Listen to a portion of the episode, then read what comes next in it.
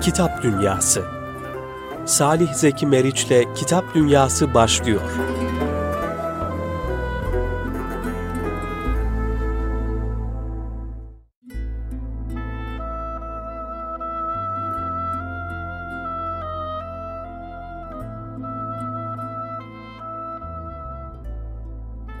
Kıymetli Erkam Radyosu dinleyicileri, bir Kitap Dünyası programıyla tekrar karşınızdayız. Hepinizi sevgiyle, muhabbetle selamlıyoruz ve programımıza hoş geldiniz diyoruz.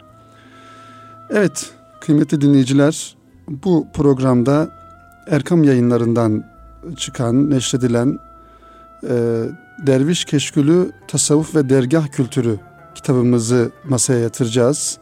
Bu kitabımızla ilgili konuşacağız kitabımızın muhtevasıyla alakalı e, konuşacağız.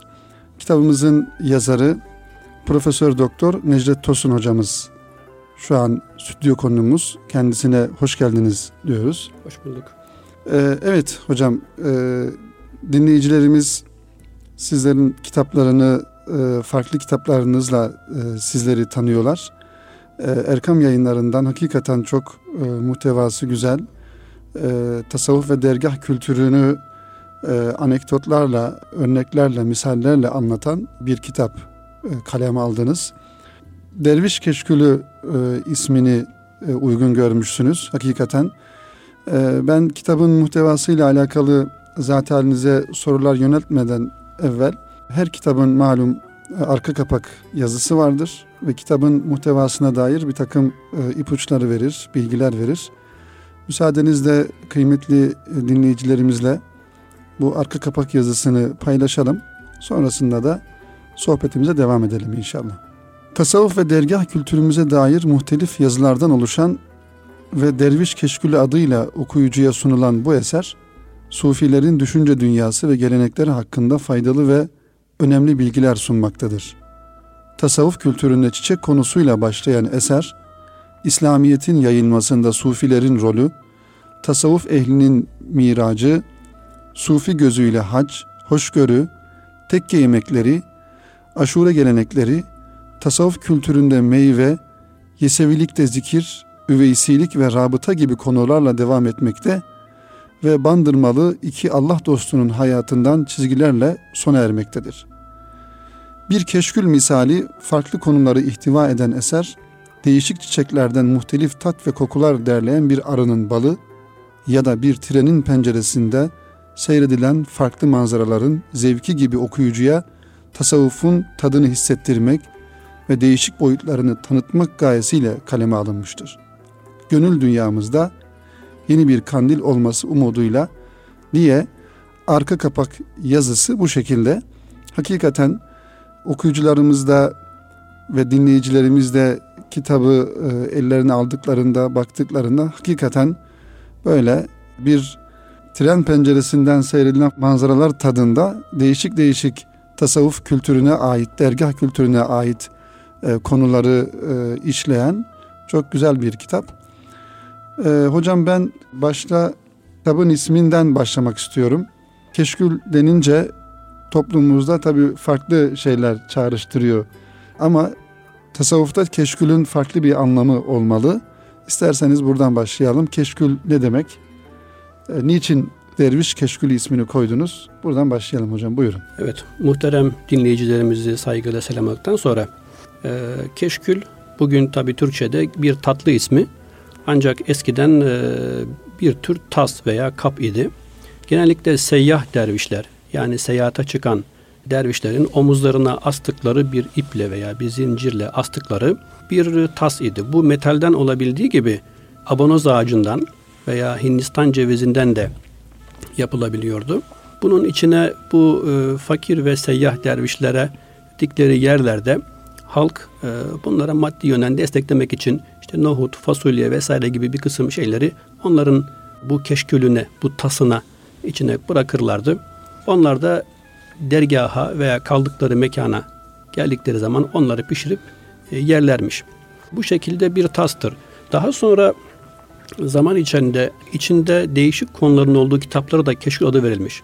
Yani keşkülün evet. içinde değişik gıda malzemeleri nasıl yer alıyorsa, nasıl aşurede çok şey çok e, efendim şeyler varsa içinde böyle daldan dala atlayan, muhtelif konuları ihtiva eden eserlere, kitaplara da Keşkül adı verilmiş. Biz de bu eserimize Derviş Keşkül adını verdik. Çünkü muhtelif zamanlarda yazılmış, farklı zamanlarda yazılmış yazıların toplanmasından e, oluşan bir eser.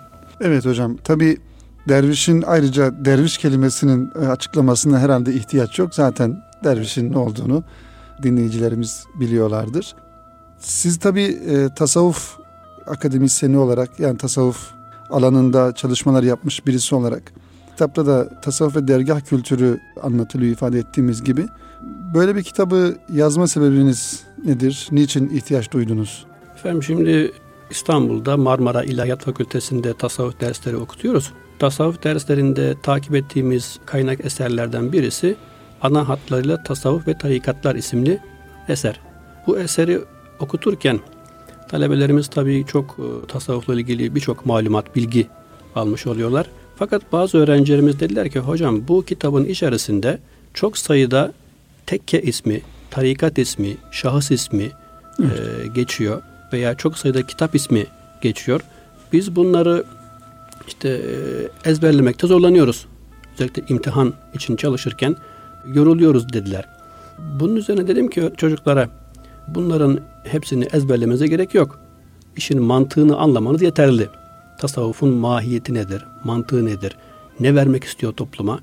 Bunu bilmeniz yeterli dedim. Fakat kendi kendime düşündüm. Demek ki yoğun bilgi bazen öğrenciyi yorabiliyor. Dolayısıyla öğrenciliği yormayan bir kısım böyle menkıbelerle, şiirlerle, rivayetlerle konuları açıklayan e, sade bir dille efendim yazılmış ve zevkle okunabilecek bir kitap, yardımcı kitap olursa talebelerin tasavvufu tanıması ve sevmesi noktasında çok faydalı olacaktır. Evet. Yani bu kitabımız aslında ders kitabının yardımcı kitabı gibi. Ana kitap yine diğeri. E, Hasan Kamil Yılmaz hocamızın ana hatlarıyla tasavvuf ve tarikata kitabını yine takip ediyoruz. Bunu yardımcı kitap gibi bir yerde tasavvufun ve dergah kültürünün öğrencilere tanıtılması ve sevdirilmesi amacıyla yazılmış bir eser.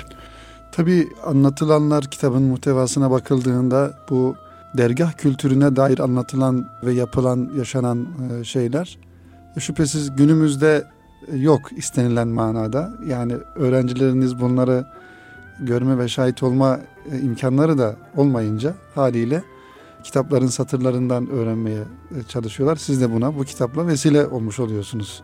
Tabii 1925'te Türkiye'de tekkeler kapatıldığı için e, o tekke kültürü dediğimiz şey bir şekilde belki ev sohbetleri şeklinde devam etse bile yani eski Osmanlı dönemindeki o dergah kültürü bugünümüze tam olarak intikal etmemiş durumda. Bunları işte kaynak eserlerden, eski kitaplardan, Osmanlıca, Arapça, Farsça eserlerden toplayıp günümüz insanına, yeni nesle e, aktarmaya çalıştık. Yani dergahlar eskiden evet. böyleydi diye. Tabii hocam e, şu da hemen aklıma geldi benim. Dergah kültürü Osmanlı döneminde önceki yıllarda aslında sadece dergahta kalan bir kültür değil, aynı zamanda topluma da yayılan, toplumu da bir şekilde düzenleyen e, bir kültür olarak karşımıza çıkıyor değil mi? Tabii. E, yani toplum da ona göre şekilleniyor, e, insanlar da ona göre şekilleniyor. Dolayısıyla işte Osmanlı'nın son döneminden zamanımıza kadar bir kesinti oluyor haliyle. Bu da ayrı bir mahrumiyet şüphesiz. Tabii her Umarla, sokakta, her mahallede bir dergah vardı Osmanlı'da. Ee, insanlar oradan sohbet dinlerdi, feyz alırdı ve ona göre günlük hayatını ona göre şekillendirirdi. Hocam Derviş Keşkülü kitabı şüphesiz akademik muhtevaya sahip değil. Yani diğer kitaplarınızda olduğu gibi daha herkesin okuyabileceği, herkesin istifade edebileceği tarzda hazırlanmış bir kitap. Bu manada kitap yayınlandıktan sonra e, farklı çevrelerden, öğrencilerinizden, e, insanlardan ne gibi tepkiler aldınız kitabınızla ilgili? Öncelikle e, yani mesela doktora tezim, doçentlik çalışmam gibi kitaplar da yayınlandı. Onlar akademik bir üslupta olduğu için herkese, her e, eğitim seviyesinden insana tavsiye edemiyorduk. Ama e, Derviş Keşkülü isimli bu eser sade bir dille yazılmış olduğu için ve içinde herkesin her eğitim seviyesinden insanın anlayabileceği bir muhteva olduğu için çok farklı kişi, kişilere bunu tavsiye edebiliyoruz. Ve okuyanlar da genelde memnun oluyorlar. Kendi akrabalarımdan mesela okuyanlar oluyor. Talebelerimizden okuyanlar. Bir tane öğrencim geldi geçen kışın bir oğlan talebe. Hocam dedi bu kitabı okurken bazen gözyaşlarımı tutamadım, ağladım dedi mesela. Evet, evet. Yani erkekler pek ağlamaz derler ya. Ee, ama artık nasıl bir tesir oldu bilmiyorum talebede. Yine bir e-mail gelmişti. Antalya Belek'te bir turistik otelde çalışan birisi. Hocam diyor kitap okumayı hiç sevmezdim. Baştan sona okuduğum kitapta hemen hemen hiç yoktur. Ama kendimi zorladım. Bu kitabı baştan sona kadar bitirdim. Yani işte rahat okunan bir kitapmış gibilerden. Yine Çanakkale İlahiyat'tan bir talebeden ulaşan bir şey var. İlahiyat derslerinin işte biraz kitapları kuru bilgi olabiliyor. Yorucu olabiliyor. O yoruculuğu arasında nefes aldıran bir kitap oldu. Yani evet. E, su gibi, hava gibi işte zevkle okuduk diyenler olmuş. Yani buna benzer hem e, ilahiyat talebelerine hem diğer üniversite çevrelerinden hem halktan e, her kesimden insanlardan genelde olumlu dönüşler var. Evet hocam bendeniz de kitabınızı okudum acizane. Hakikaten paylaşmış olduğunuz tepkilere katılmamak mümkün değil. Burada görülen tasavvufun normal bir anlatılan tarafı hani ilmi tarafı var. Bir de yaşanılan tarafı var. Derviş Keşkülü kitabınızda hakikaten bu yaşanılan tarafı ile alakalı çok güzel örnekler de mevcut. Kitabın e, muhtevasıyla alakalı muhtevasında baktığımızda içindekiler bölümünde ben e, birkaç böyle dikkatimi çeken başlıklar e, not aldım. Müsaade ederseniz onlarla ilgili bir takım sorular yönetmek istiyorum size. Hem bu vesileyle kitabın muhtevasını da dinleyicilerimiz az çok öğrenmiş olurlar. Tabi kitabı tam manasıyla anlamak için alıp okumak gerekiyor. Onu da ayrıca ifade etmek lazım.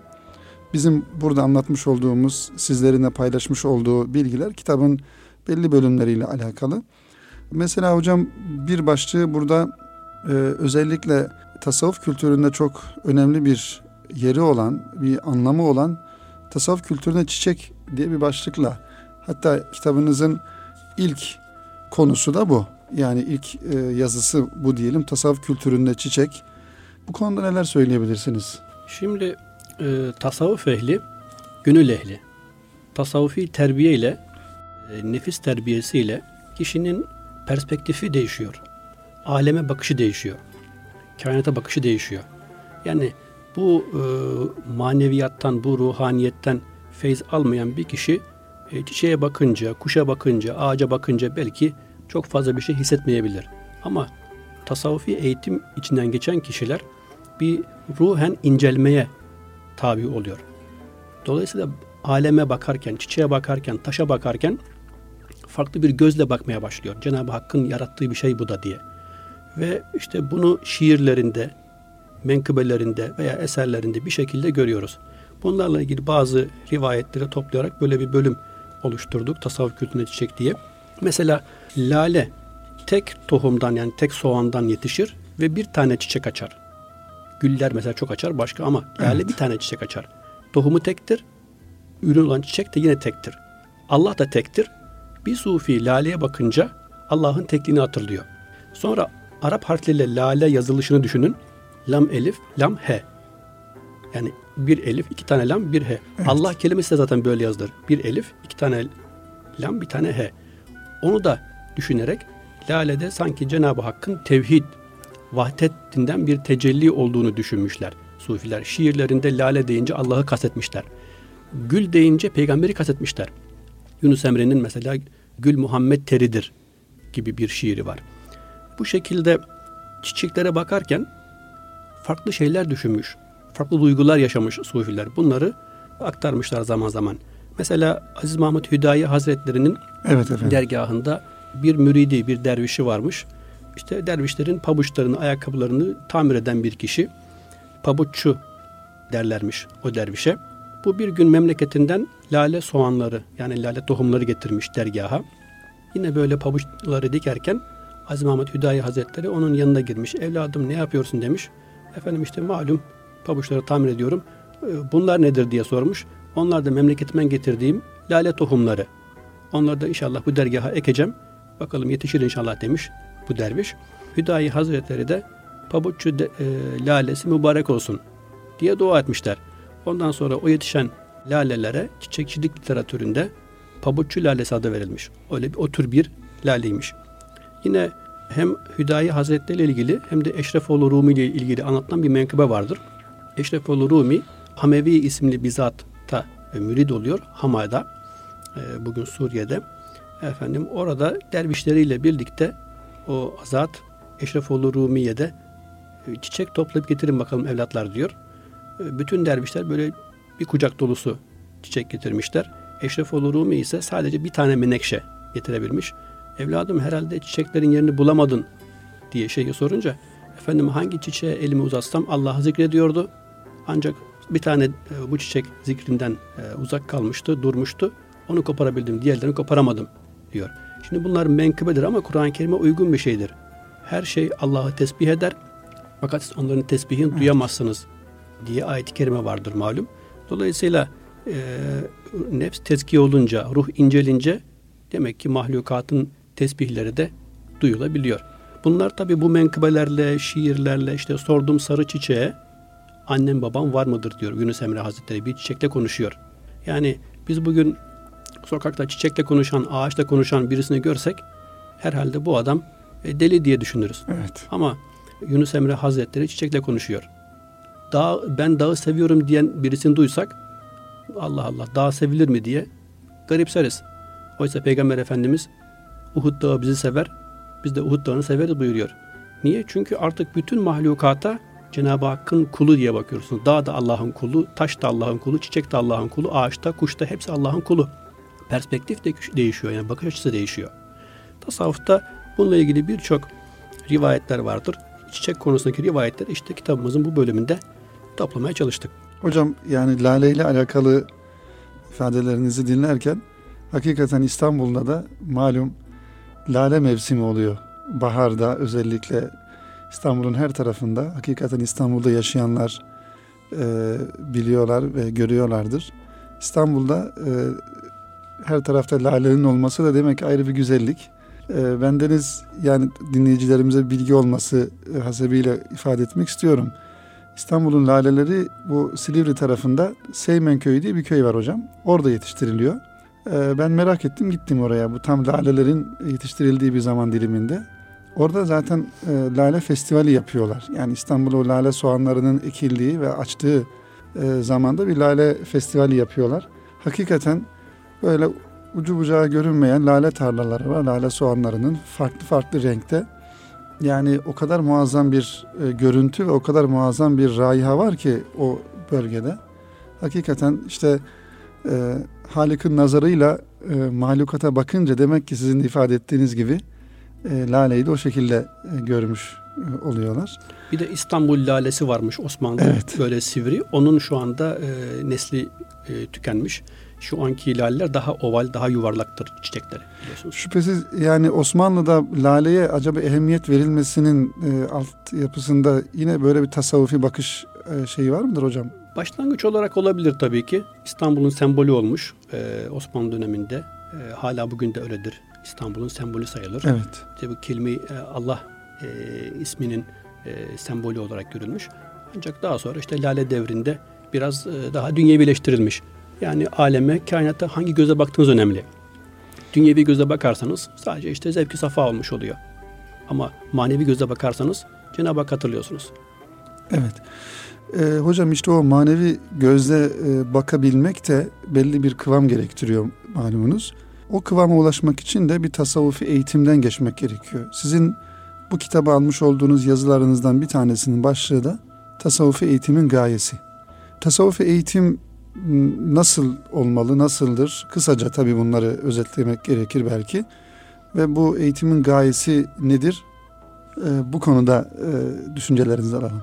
Evet şimdi e, tasavvufi eğitimin tabii ki gayesi kamil, olgun bir Müslüman modeli ortaya koymak. İnsan Kur'an-ı Kerim'i okur, hadis-i şerifleri okur, İslam alimlerinin, Peygamber Efendimizin, ashabının ve diğer büyük zatların hayatlarını kendine örnek alarak güzel, e, ahlaklı, iyi bir Müslüman olma yolunda çaba sarf etmesi gerekiyor. tasavvufi eğitim de bunun için bir usul.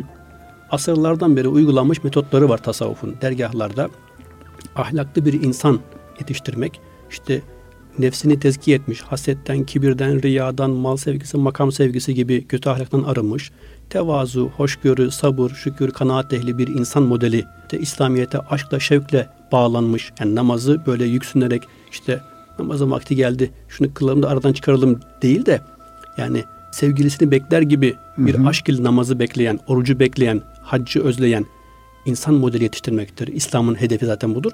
Tasavvuf da bunun için bu hedefte, bu defa giden yolda bazı eğitim usulleri geliştirmiştir. Sohbet bunlardan birisidir, zikir bunlardan birisidir. Halvete girmek yani bir süre ibadete yoğunlaşmak bunlardan birisidir. E, efendim e, murakabeler yani tefekkürler bunlardan birisidir. Bu kitabımızdaki tasavvufi eğitimin gayesi bölümünde Nakşibendi tasavvufi eğitiminde bir kısım e, zikirlerden sonra murakabeler adı altında bir kısım dersler vardır. Yani bir aşama diyelim, bir eğitim e, usulü. Dört tane ayet diyebiliriz. Birisi, birincisi Kur'an-ı Kerim'deki İhlas Suresinin tefekkürü, murakabe-i evet. ehadiyet. Sonra ikincisi murakabe-i maiyet. O da Kur'an-ı Kerim'deki e, nerede olursanız olun Cenab-ı Hak sizinle beraberdir ayetinin tefekkürü. Derviş bunu düşünecek. Gece gündüz sürekli bunu tefekkür edecek. Üçüncü aşamaya geçerse, üçüncü aşamada murakabe akrabiyet. Biz insana şah damarından daha yakınız ayetini tefekkür edecek. Dördüncü aşamaya geçerse murakabeyi muhabbet. Allah onları sever, onlar da Allah'ı severler ayetini tefekkür edecek. Şimdi kendi kendime düşündüm. Bu Kur'an-ı Kerim'de binlerce ayet-i kerime var. Bu binlerce ayet-i kerimeden acaba niye sadece bu dört tane seçilmiş? Bunlar bu ayetlerin özelliği nedir? Evet.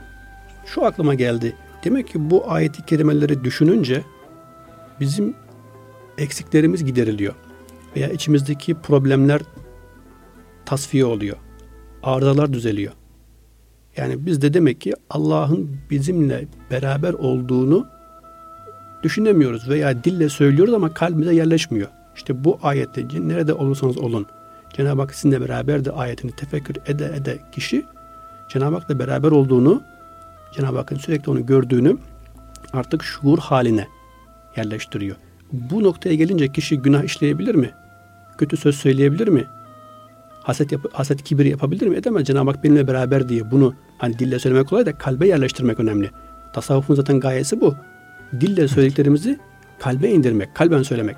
Hatta bir vaiz efendi demiş sahabe-i kiramın İslam anlayışıyla işte bizim İslam anlayışımız arasında sadece bir karış fark var demiş. Demişler hocam çok az değil mi bir karış? Onlar İslam'ı aşkla, şevkle yaşıyorlardı. Biz işte usulen yaşıyoruz. Ya bir karış az değil mi? Yok demiş. Bir karış. Bizimki dilde onların kalpteydi demiş. Kalbini göstermiş. Evet. Böyle. Ee, tabii dille kalp arasında bir karış mesafe var. O bir karış mesafeyi kat etmek çok zor bir iş. Yani dilden kalbe indirmek. Dille söylediklerimizi aşk ile, kalb ile söyleyebilmek. Tasavvufta işte bu yolda birçok usuller vardır.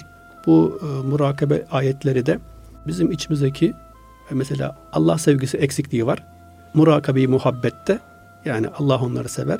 Onlar da Allah'ı severler ayetini tefekkür ede ede içimizde Allah sevgisi inşallah çoğalacak. Yani hepsi bir ihtiyaçtan ve uzun asırlar tasavvufi eğitimde tecrübe edilmiş yöntemler bunlar. Bu yöntemleri veya buna baş, bundan başka değişik yöntemleri kullanarak dergahlarda kamil bir insan, olgu bir insan yetiştirmek için, ahlaklı bir insan yetiştirmek için muhtelif e, usuller uygulanmış. Bu bölümde onlardan evet. bahsediyoruz. Şüphesiz hocam tasavvufun gayesi kamil bir insan yetiştirmek e, diye ifade ettiniz. Tabi o insanın da belli bir istidadının olması gerekiyor değil mi? Yani tasavvufta istidadın da bir önemi var. Yani insanlar e, malum farklı farklı karakterde, farklı farklı e, özelliklerde yaratılıyor. E, tasavvufta daha hızlı yol alabilmek noktasında istidadın önemi böyle bir yazınız da var zaten tasavvufta istidadın önemi diye. E, bu konularda neler söyleyeceksiniz? İşte herkesin e, karakteri e, veya kabiliyeti farklıdır. İstidat yaratılıştan gelen kabiliyet demek. Yani bazılarının sesi güzeldir, güzel ilahi söyler, güzel Kur'an-ı Kerim okur. Bazılarının işte e, bedeni güçleri yerindedir, iyi koşar, iyi sporcu olur. Herkes aynı şekilde sporcu olamaz. aynı şekilde hızlı koşamaz. İşte insanların duygu dünyası da böyle. Herkes şair olamaz mesela. Evet. Ee, bir insanın e, yaratılıştan itibaren maneviyata, istidadı, duygusallığa, yatkınlığı, kabiliyeti varsa o diğerlerine göre tasavvuf yolunda, manevi eğitim yolunda daha hızlı mesafe alacak. Aynı zamanda yoğunlaşabilme, yani bir noktaya yoğunlaşabilme o da ayrı bir istidattır. O da tasavvuf yolunda faydalı görülür. Bu bölümde mesela e, şöyle bir menkıbe anlatıyoruz. Reşahat'ta geçen bir rivayettir. Bir gün e, Orta Asyalı Nakşibendi meşayihinden Ubeydullah Ahrar Hazretleri'nin yanına bir dervişi çocuğunu alıp getirir. Çocuk evet. daha işte 4-5 yaşlarında bir gençtir. Yani bir dua etsin Ubeydullah Ahrar Hazretleri diye babası getirmiş. Çocuk Ubeydullah Ahrar Hazretleri'nin yanında bir kavanoz bal görüyor ve gözünü ona dikiyor. O bala konsantre oluyor. Hoca Ahrar Hazretleri soruyor. Oğlum senin adın ne? diyor. Çocuk bal diyor. Takılmış ya gözü kavanoza. Hoca Ahrar Hazretleri çok seviniyor. Bu çocukta büyük bir istidat, büyük bir kabiliyet var. Balı gördü, kendini unuttu. Biz ona diyor bu çocuğa baldan daha tatlı bir şey tattırırsak yani maneviyatı tattırırsak bu sefer Allah sevgisinde maneviyatta yoğunlaşacak, teksif olacak. Yine kendini unutacak, egosunu unutacak. Dolayısıyla bunun bütün eğitimini ben üstleneyim diyor. Medrese, tekke vesaire bütün eğitimini üstleniyor ve o çocuk e, büyüdüğü zaman Hoca Ahrar'ın e, önde gelen talebelerinden, halifelerinden birisi oluyor. E, yine yani istidat var çocukta, yoğunlaşabilme istidadı var. Bu e, rivayette bunu anlıyoruz.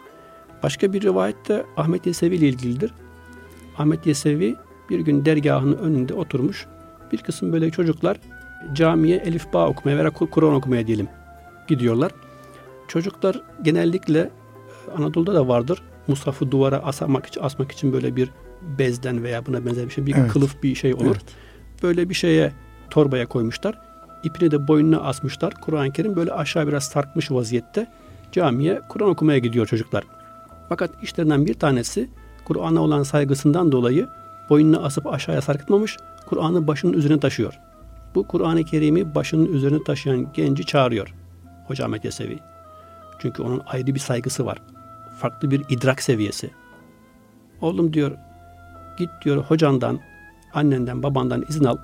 Bundan sonra sana diyor Kur'an'ı, dini ben öğreteyim. Çocuk da gidiyor annesinden, babasından ve hocasından izin alıyor. Gelip Hoca Ahmet Yesevi'nin dergahında dini ilimleri öğreniyor. Sonra tasavvuf, maneviyat, ahlak, tezkiye konularını efendim yaşıyor ve e, hakim ata oluyor. Sonraları evet. en önemli halifesi Yesevilik oradan yürümüştür çoğunlukla hakim ata. İsmi Süleyman'dır. Hakim Süleyman Ata derler. Yani buna benzer bu bölümde bir kısım rivayetler var. Yine Hacegan Meşayihinden Hoca Ali Rahmetini Hazretleri istidatla ilgili şöyle bir şey sözü var. Mürşit olan kişi müridinin istidatını, kabiliyetini, kaldırma gücünü, alabilme gücünü bilmeli ve ona göre evrat, ezkar, zikir vermelidir. Ona göre bir eğitim yapmalıdır. Mesela bir kuş bakıcısı diyor. Kuşun büyüklüğünü, kursağının büyüklüğünü, e, midesinin büyüklüğünü bilir ve ona göre yem verir. Aynı şekilde mürşidi kamil de müridinin istidadını, gücünü, kabiliyetini bilerek ona göre bir zikir vermesi gerekir diyor. Bu da yine bu istidat e, ile ilgili bölümde e, anlatılan rivayetlerden birisi. Evet hocam çok e, güzel hakikaten kitabınızın ve e, anlattıklarınız anlattığınız konuların e, güzelliği. E, hocam kısa bir ara vereceğiz. E, sonrasında e, devam edeceğiz inşallah. Evet sevgili kıymetli e, dinleyicilerimiz e, Kitap Dünyası programında e, Derviş Keşkülü kitabının yazarı Profesör Doktor Necdet Tosun hocamızla beraberiz. E, Derviş Keşkülü kitabını konuşuyoruz. Kısa bir aradan sonra tekrar birlikte olacağız.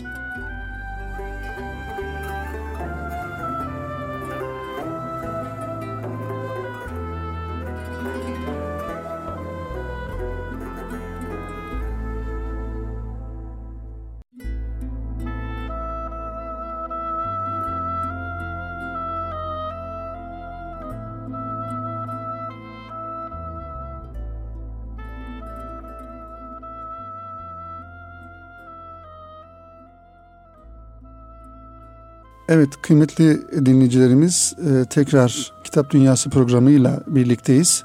Misafirimiz, stüdyo konuğumuz Profesör Doktor Necdet Tosun hocamız e, ve Derviş Keşkülü kitabını konuşuyoruz. Tasavvuf ve dergah kültürünü konuşuyoruz. Programımızın birinci bölümünde keşkül ne demek? Hocam bunu kısaca izah etmeye çalıştı. E, tasavvufi eğitimin gayesi bu konulara değindi ve aynı zamanda kitabın muhtevasında bulunan tasavvuf kültüründe çiçek, lale, gül bunların ne anlama geldiğini e, konuşmaya çalıştık. E, hocam şimdi e, tasavvuf kültüründe tekke yemekleri isimli e, yine bir ayrıca bir yazınız var. E, şüphesiz e, buraya aldığınıza göre tasavvuf kültüründe tekke yemekleri ya da tasavvufta yemek hadisesi e, önemli önem e, arz ediyor e, dergahlarda, tekkelerde e, her şeyin bir usulü, yolu olduğuna göre e, şüphesiz yemeğin de veya yemeklerin de bir e, e, belli bir ritüeli olması gerekiyor. E, bu konularda e, neler söyleyeceksiniz? Şimdi e, eskiden tabi bugünkü kadar ulaşım vasıtaları e, yaygın değildi, hızlı değildi. Bir insan hacca gitmek için veya bir akraba ziyareti veya ticaret için yola çıktığında atla, deveyle bunun gibi vasıtalarla giderdi. Ve e, akşam hava kararınca hangi köyde veya kasabadaysa orada kalmak durumunda. Eğer bir han veya kervansaray e, bugünkü ifadesiyle yani bir otel varsa orada kalır. Ama hava karardı, işte yağmur bastırdı. Bulunduğu muhitte de e, böyle bir imkan yok. Kervansaray, han yok. Nerede kalacak? Evet. O civarda var tabi dergah. Dergahın kapını çalar. Tanrı misafiriyim der. Ona hoş geldin derlerdi. Yani tekkelerin, dergahların gelen gideni ağırlama gibi böyle vazifeleri de vardı. Onun için devletten veya zengin kişilerden vakıflar bağlanır. Bazı işte tarlalar, bahçeler. Onların gelirleriyle gelen gidene yemek yedirilirdi. Misafir edilirdi. Dolayısıyla e, insanlara bir şeyler ikram ediyorsanız yemek anlamında zamanla bunun bir kültürü oluşuyor. Şehirlerde de bunun bir kültürü oluşmuştur. Özellikle Sufiler yemeğe dünyevi bir iş gibi bakmamışlar. Yani insan yaşamak için yemek zorunda. Eyvallah. Ama yemeği işte iyi verelim de geçiversin demek başka. Bir de besmeleyle pişirmek. Dualarla, salavatlarla, kelime-i tevhidlerle pişirmek. Hatta pişirirken kazanın içine efendim koyduğunuz kepçeyi böyle çevirirken bir kısım zikirler yaparak pişiriyorsanız onu adeta bir ibadet hava neşesine dönüştürmüş oluyorsunuz. Evet. Sufiler bunlarla ilgili güzel şeyler yazmışlar veya güzel gelenekler ortaya koymuşlar. Yani bakın yemek dünyevi bir iştir. Tasavvuf manevi bir iştir. Birbirinden çok uzaktır gibi düşünülür ama Edirne Mevlevi Hanesi veya Edirne Mevlevi Dergahı Şeyhi Ali Eşref de de vardır. Osmanlı döneminde yaşamış. Yemek Risalesi diye bir kitap yazmış. Yemek kitabı yazmış. Evet. Yani bugün yemek kitabı yazanlar e, genelde işte e, ehli dünya gibi düşünülebilir. Bir Mevlevi şeyhi yemek yapımını tarif ediyor. Yani nasıl yapılır? Osmanlıca yazmış. Yine harflere çevrildi, basıldı.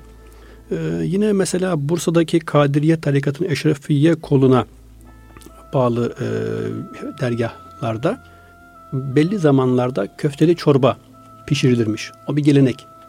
Ee, İstanbul'daki Özbekler tekkelerinde bu Özbek pilavı dediğimiz işte havuçlu, nohutlu, etli pilavlar pişirilirmiş.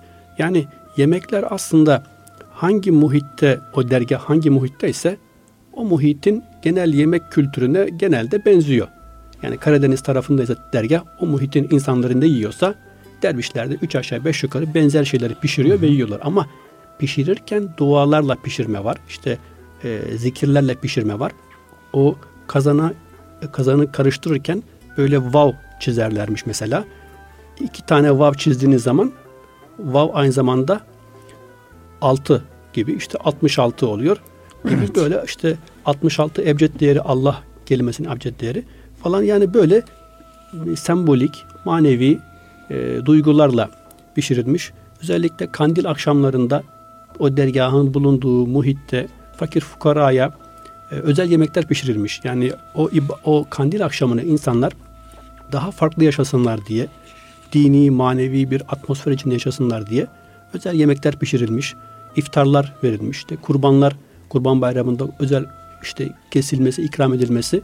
Yani dini aşk ile, şevk ile ve böyle bir e, zikir, ibadet atmosferinde yaşamak için birçok usuller geliştirmiş sufiler. Bunlarla ilgili bazı rivayetleri Tasavvuf Kültürün Tekke Yemekleri isimli bu bölüme almış olduk. Aynı zamanda hocam e, yemek pişirirken e, dervişler ilahi de söyleyerek değil mi? Yani Allah Allah illallah mesela burada bir, e, Tabii, bir Mevlevi, var. Mevlevi gülbankları, evet. gülbank bir tür duadır. Bunlar böyle e, kafiyeli işte onlarla ilgili rivayetler kitabımızda var. Evet. Veya süt mevlidi var mesela Manisa'nın Manisa'daki Rifai tekkesinde e, Miraç kandilinde süt mevlidi okunurmuş. E, miraci okunur, süt mevlidi diyorlar ona. Ve miraci okunurken de e, süt ikram ediyorlar o e, dergaha veya camiye gelen dinleyicilere. O, o nereden geliyor? Peygamber Efendimiz Miraç'ta kendisine işte bal şerbeti, e, bal şerbet, süt ikram ediliyor. Cebrail aleyhisselam sütü içmesini tavsiye ediyor. Süt alıp içiyor. E, böyle bir rivayet vardır. O, o, o hatırayı, o hadisi e, tekrar yaşamak için Miraç kandilinde e, Miraciye e, okunurken e, dinleyicilere böyle süt ikramı.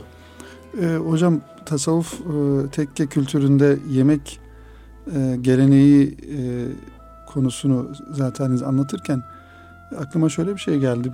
E, malumunuz Bursa'da Somucu Baba Hazretleri'nin de hani ekmek pişirerek e, dervişlerini, etrafındaki insanları yani şöyle bir şey söylemek e, ne kadar acaba doğru veya değil bunu lütfen siz tavsiye edin.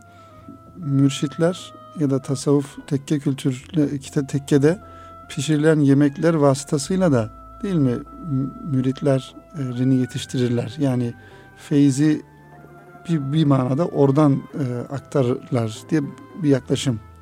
Yani besmele ile, hamdele ile, salvele ile, e, salavatlarla pişirilen yemeğin tabii ki bereketi, feyzi farklı olur. Ama diğer taraftan bakarsak dergahlar etrafındaki fakir fukaraya da ikram etmek suretiyle onların da gönlünü kazanan bir hayır kurumu evet. olmuş Osmanlı'da. Yani insanın karnı açsa siz ona sohbet yapsanız da aklı midesinde olacaktır. Dolayısıyla önce tekkeyi bekleyen çorbayı içer derler. Önce çorbayı içirip karnı doyurmak, sonra onu ahlaktan, maneviyattan bahsetmek. Osmanlı'da evet. e, usul böyle olmuş. Evet hocam şimdi e, yine başka bir başlık var burada. Belki bu başlığı e, sohbetimizin başında ifade etmek gerekirdi ama İslamiyet'in yayılmasında Sufilerin hizmeti diye bir yazınız var. Hakikaten tasavvuf tarihi de bildiğim kadar sizin daha çok kendi alanınıza giriyor. Yani genel tasavvuf e, konuları içerisinde. E, Peygamber Efendimiz'den sonra ya da İslamiyet'in ilk yayılmasında hakikaten e, Sufilerin çok büyük hizmetleri olmuş İslamiyet'in yayılmasında.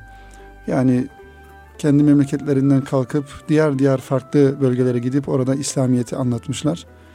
E, bu konuda neler söyleyeceksiniz?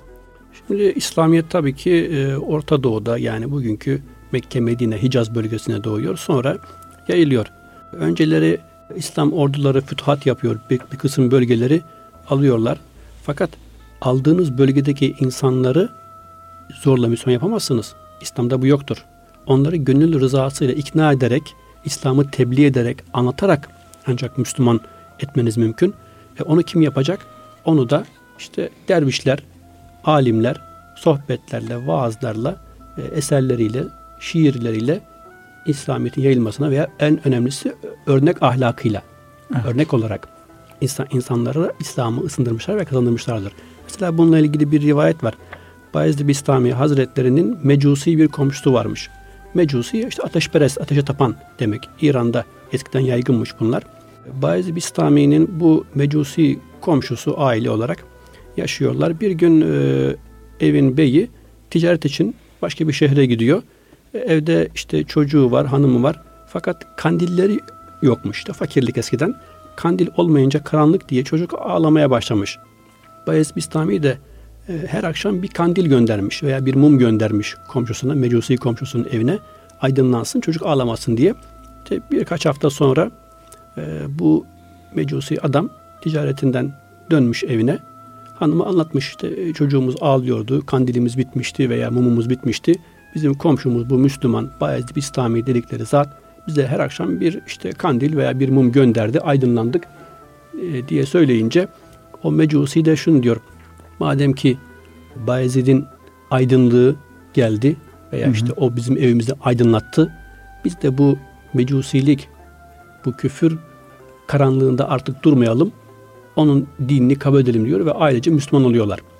Yani en önemli tebliğ aslında güzel ahlakla örnek olmak. E, buna benzer başka rivayetler de vardır. Mesela Yesevi şeyhlerinden Sadrata ve Seyit Ata bu ikisi Orta Asya'da Altın Orda hükümdarı Özbek Han'ı ziyarete gidiyorlar ve ona İslam'ı tebliğ ediyorlar. Çünkü Han devletin başkanı. Hı hı. O Müslüman olursa onunla birlikte binlerce kişinin Müslüman olması söz konusu. İslam'ı anlatıyorlar bu iki Yesevi dervişi. Özbek Han e, diyor ki ben işte İslam'la ilgili bir şeyler duydum. Fakat yine duydum ki işte mesela Musa peygamber İslam'ı tebliğ ederken işte asasını atmış, bir kısım mucizeler göstermiş, olağanüstü şeyler, şeyler göstermiş. Siz de diyor İslamiyet'in gerçek bir din olduğunu ispat için yani gönlüm mutmain olsun diye bana böyle bir şeyler gösterebilir misin? Yani keramet türü bir şeyler istiyor belki.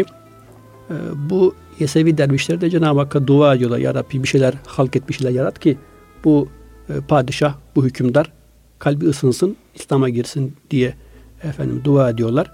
E, ve soruyorlar sonra hükümdara nasıl bir şey görmek istiyorsun, ne görmek istiyorsun? Diyorlar, o da diyor ki siz namazda nereye dönüyorsunuz? Diyorlar Kabe'ye. Kabe'yi bana gösterin diyor.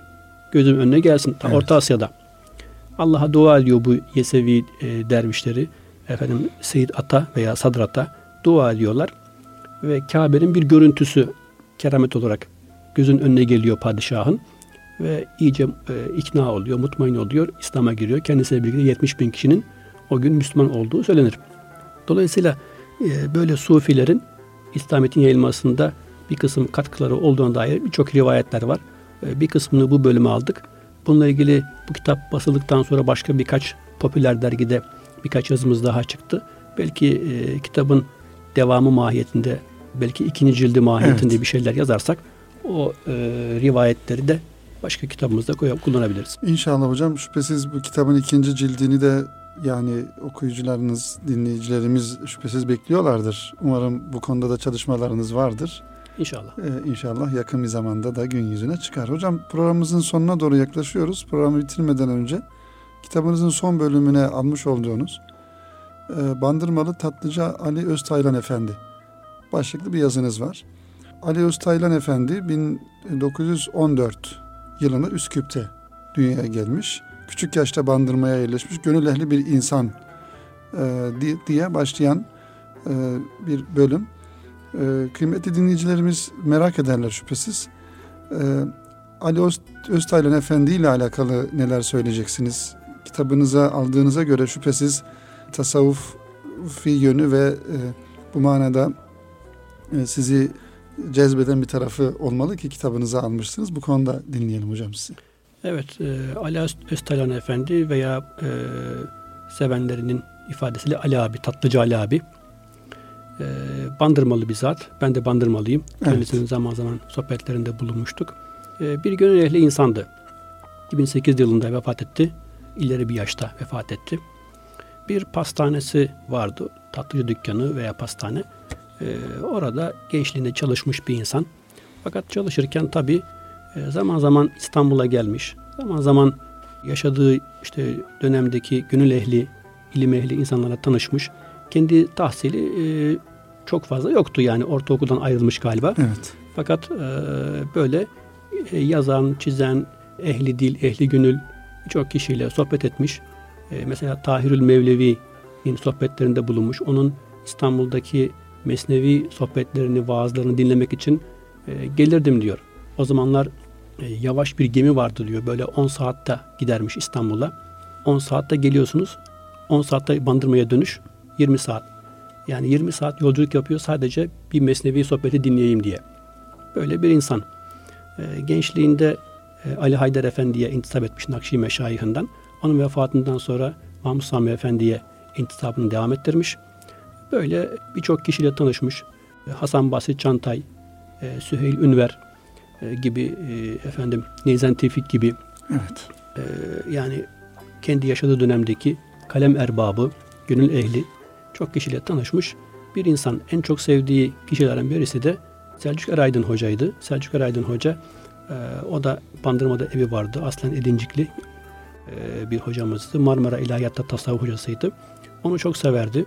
Özel böyle muhabbetleri vardı kendisi aralarında.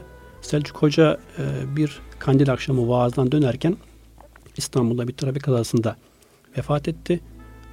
Onu, onu anlatırdı mesela Ali amca derdi ki bir kandil akşamı kulağıma bir ses böyle hatiften, gayipten bir ses geldi. Evet. Selçuk şehit oldu diye. Düşündüm Allah Allah acaba hani şehitler mertebesine mi yükseldi yani manevi olarak manevi olarak terakki mi etti, ilerledi mi diye düşündüm. Anlam veremedim pek dedi. Bir saat sonra kızı telefon açtı. Babam trafik kazasında vefat etti evet. diye. Böyle il, ilginç halleri olan bir insandı. Mesela bir gün tatlıcı dükkanına bir e, telefon geliyor.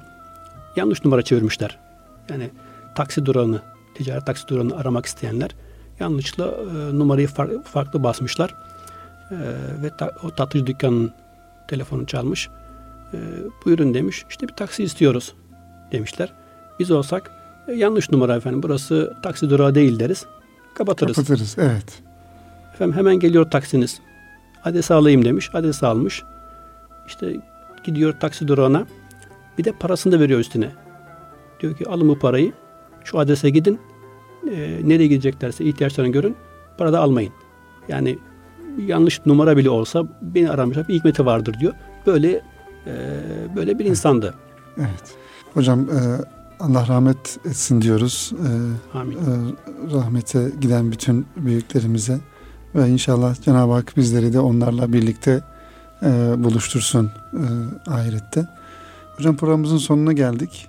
E, çok teşekkür ediyoruz. E, bizimle böyle güzel bilgilerinizi paylaştığınızdan dolayı. İnşallah Derviş Keşkülü kitabını e, kıymetli dinleyicilerimiz en kısa zamanda temin ederler.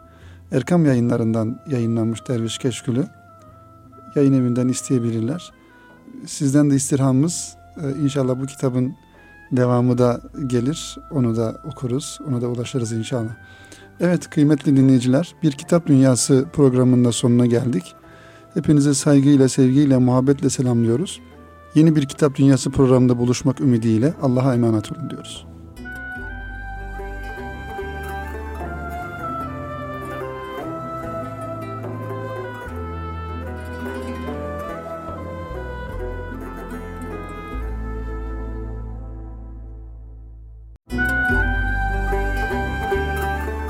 Erkam Radyo'da Salih Zeki Meriç'le Kitap Dünyası programını dinlediniz.